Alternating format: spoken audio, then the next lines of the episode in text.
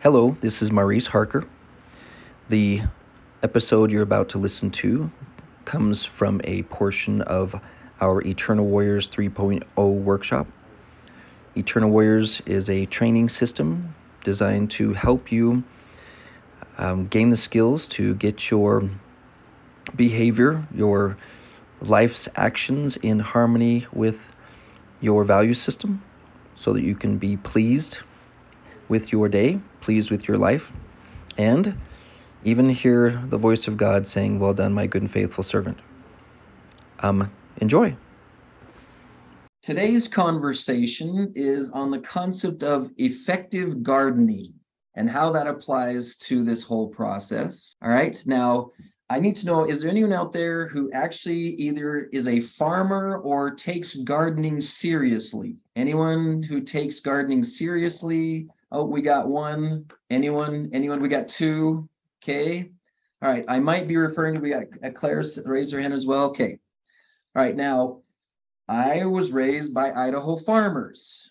All right. Farming and gardening is a serious business. I remember my dad, as we were coming of age, he moved us out of the city. We went into that metropolis, that amazing town called Chubbuck, Idaho, on the outskirts of the amazing Pocatello, Idaho. Okay. Yeah. If you've never been there before, you're not missing anything. All right. But he bought this big piece of property and he says, "Guess what, sons?" I was probably ten, eleven, maybe twelve at the time. He says, "You see this quarter acre backyard? We're going to turn it into a garden and you're going to take care of it." And we're like, great idea. Having never had that experience before, I'm all, I don't even know what that means. I don't know what it means to get up every Saturday. I don't know what it means to plant a garden. I don't know what it means to take care of a garden. Let's just say I had a lot of important life experiences in that garden, and a few of them while I was trying to avoid going to the garden. Got some old school parenting going on in those situations that apparently is no longer legal, but uh, we don't talk about that in this meeting. So that's not why we're here. All right. So we're going to treat your life. Remember the quote from the very beginning. Um, here you are, the noble and great ones. There's a space here. There's a backyard here. Okay, there's this big old space here. We're going to take of these materials and we're going to uh, go down. Uh, here lies matter unorganized. And we're going to turn this into a thriving, growing brain. Now, I've met a few people. Maybe you've met some. I know you're not one of them, who use their brains like some people sitting on an inner tube in a river, hoping they don't hit the rocks. Or you go grow gardens the way I prefer to grow a garden, which is, let's just see what grows over the summer if we do nothing. Let's just see what happens in the backyard. And when we moved into the home we're in now, I tried that experiment for at least three years. I had no idea how big weeds could grow. Okay, who knew that weeds could grow so big? Like, are you serious? I didn't even plant them. And I got this, you know, uh, one hundred by one hundred square foot of uh, weeds. Uh, we have noticed as I've gone exploring inside of some people's brains that I find these giant weed patches in their brains where they ain't done nothing for a long time.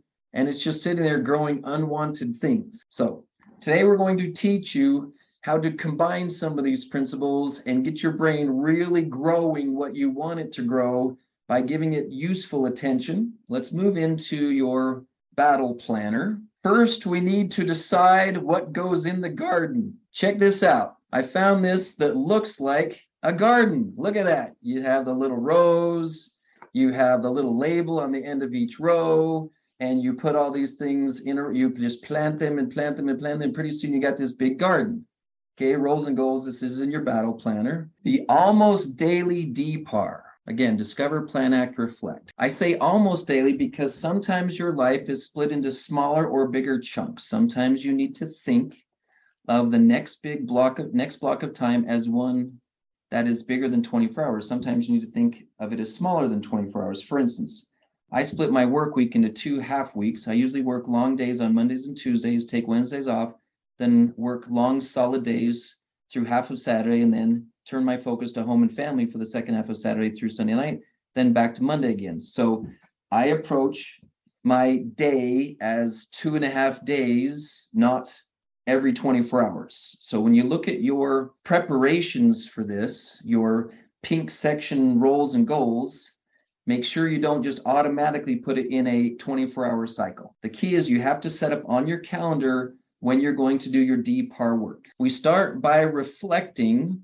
on our stewardship. So I took that same, so this is a breakdown of the pink section or the yellow row, rows of the garden of who I am, what I am, and my roles and how to break it down. So in a personal planning session with God, you start by reflecting on one of these sections. Like, I want to plant corn. I want to plant corn in my garden this year.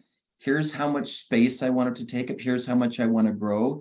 You reflect and you discover the different elements associated with that. So you just start writing down ideas. So I want wisdom-based self-care. I want to make sure there's wisdom in it. So I'm going to start adding things to my menu, my things I could do, like do some research on books and podcasts, um, and find ones that I would consider are done by people I consider to be wise. Okay, I don't want to just grab anything. I want to do some homework and find out who wrote this, who who came up with this philosophy, how long has it been around? Has it been consistent? The first time I went to a bookstore for self-help books as a young adult, I I had the librarian say, tell me, I only want to see books that have been really, really useful for at least fifty years. I don't want any book that's younger than fifty years old. I need a book that's been around for a while, that is trusted to be used for wisdom, gaining that wisdom. All right, if I'm going to do this, I need to set aside uh, time slots for the, this this training in my day uh, or week. And so I'm just making lists and lists and lists, okay? Now remember, you're always gonna have more on the list than you can do. Don't worry about um, how much you're putting on these lists. You wanna just let your brain get creative. You're in the discover process. You're trying to get revelation.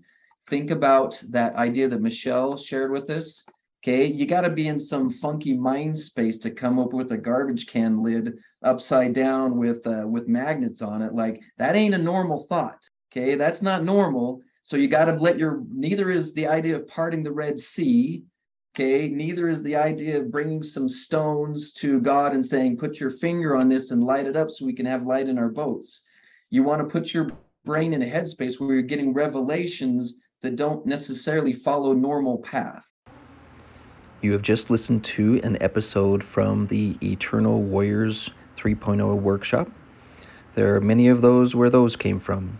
Continue listening to this podcast, or go to Eternal Warriors Life-Changing Services in a Google search, and you will find ways to join that class. We meet weekly for an hour and train in these amazing eternal principles. See you there.